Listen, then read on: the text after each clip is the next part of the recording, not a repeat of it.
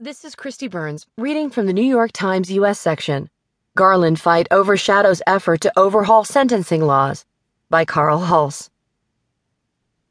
Members of the U.S. Senate always expected to be consumed by a major court related fight this year, just not the court related fight they're having. A bipartisan overhaul of criminal justice laws was supposed to be a defining issue of this Congress, a rare unifying moment for Republicans, Democrats, and President Barack Obama.